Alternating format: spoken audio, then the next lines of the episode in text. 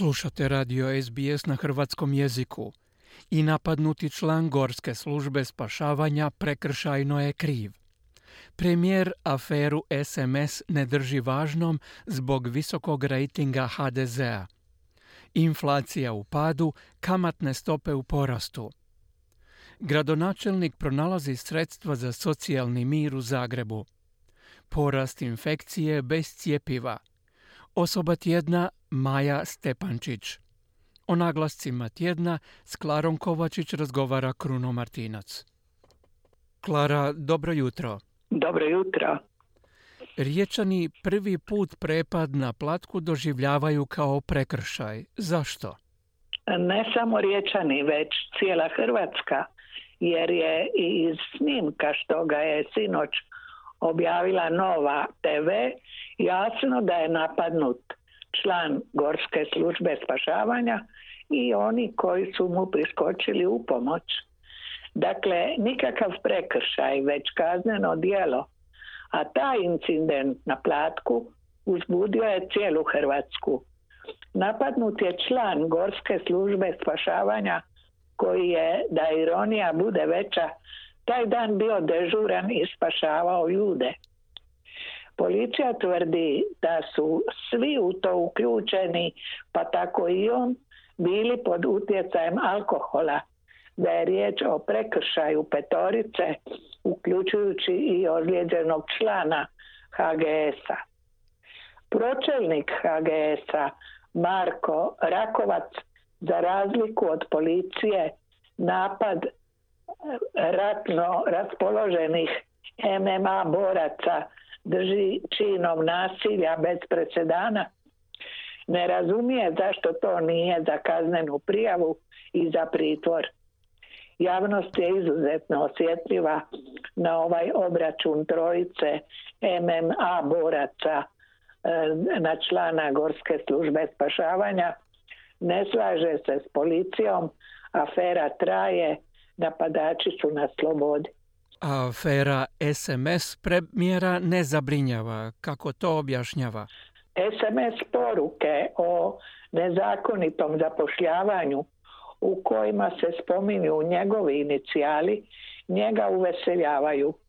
Kaže da je to kreiranje kaosa od oporbe koja svjesno prati i poglavicu u lapsusima, to jest predsjednika države koji odaje vojne tajne govoreći javno o niskim zalihama oružja i streljiva. Pritom sve uspjehe u gospodarstvu i društvu pripisuje HDZ-u i podsjeća na visoki rejting stranke od 30,2%. Dok oporba spava, mi radimo, smisao je njegovog shvaćanja SMS afere uz obećanje da ćemo obnoviti Baniju i Zagreb, a stopu inflacije prepoloviti na 6%. Svejedno, glavna državna odvjetnica na zahtjev oporbe dolazi u Sabor u vezi afere SMS već u utorak. Koliko je realno očekivati pad inflacije? Danas je inflacija 12,7%. Bila je 13,1% i to je znak da je usporena. Hoće li međutim pasti na 6%, nitko ne može znati, kao što nitko ne zna hoće li željena inflacija u Europi biti tek 2%. Inflatorni pritisci su snažni, a jedini lijek su kamatne stope, njihov rast.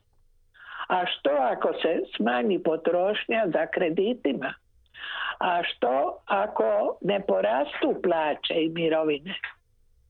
Analitičari tvrde da je premijerov optimizam utemeljen isključivo na europskom novcu, na europskim fondovima, nikako na kupovnoj moći građana i padu cijena. Europski je novac, ne zaboravimo, više od 1% bruto društvenog proizvoda Hrvatske. Da nije njega, drukčije bi se govorilo u godini u kojoj bi inflacija trebala biti 3 puta veća od europske. Europa 2%, Hrvatska 6%. Tema tjedna je i okončani štrajk čistača, holding i gradonačelnik. Zagrebački gradonačelnik je pristao na sve zahtjeve čistoće, radnu jedinicu holdinga od 4700 zaposlenih. Svi oni očekuju veće plaće, uključujući radnike parkinga i tramvajce Zeta. Hoće li i koliko nakon najavljenog poskupljenja vode to dodatno opteretiti građane, znat ćemo do kraja veljače. Oporba, dakle HDZ, podsjeća jučer na 60 milijuna kuna iz rezervi holdinga, na vladine milijarde za subvencionirane energije, ali i na najveći prirez u Republici, što ga plaća Zagreb. Tek počinje nova bitka, ovaj put sa građanima, pa je i u glavnom gradu kao i u Saboru tek zatišje pred buru. I vladajući i opozicija se već zato i pripremaju, iako bivša ministrica Mirela Holi kaže Novoj TV: hrvatski građani ne kažnjavaju korupciju. Dokaz je visoki rejting HDZ-a. Korupcija je kumovala nesumnjivo i u dugačkom razdoblju u kojem je holding dočekao novu vlast gotovo na izdisaju, u visokim dugovima i potpuno promašenom politikom plaća i koeficijenata. Čeka nas doista vruća zima. Umjetnost oporbe i vladajućih da sve što rade, rade u interesu građana koji sve to i plaća. Za sada su tek kratkoročno otklonjeni problemi odvoza smeća u glavnom gradu, nezadovoljstvo stradalih u potresima. Klara, zabrinjavaju i neke bolesti za koje smo mislili da su iščezle. Da, šuga i ospice, na primjer. No više od njih bakterijska streptokokna infekcija. Preminulo je 5 ljudi, 15-ak je u bolnici, 1400 inficirano, najviše od kako se vode statistike. Zato nema cjepiva, nužna je dobra dijagnostika i antibiotici. Liječnici obiteljske medicine u prvom su planu. O njima ovisi hoćemo li je držati pod kontrolom. U suprotnom, infekciju streptokokom prati ozbiljna upala pluća i još gori problemi ako izostane antibiotik. A neki su lijekovi, saznalo se baš ovoga tjedna, poskupjeli i do 100% i nitko ne traži od proizvođača da ih snizi. Te su cijene, čini se, za sad izbjegle kontrolu. Zašto je Maja Stepančić osoba tjedna?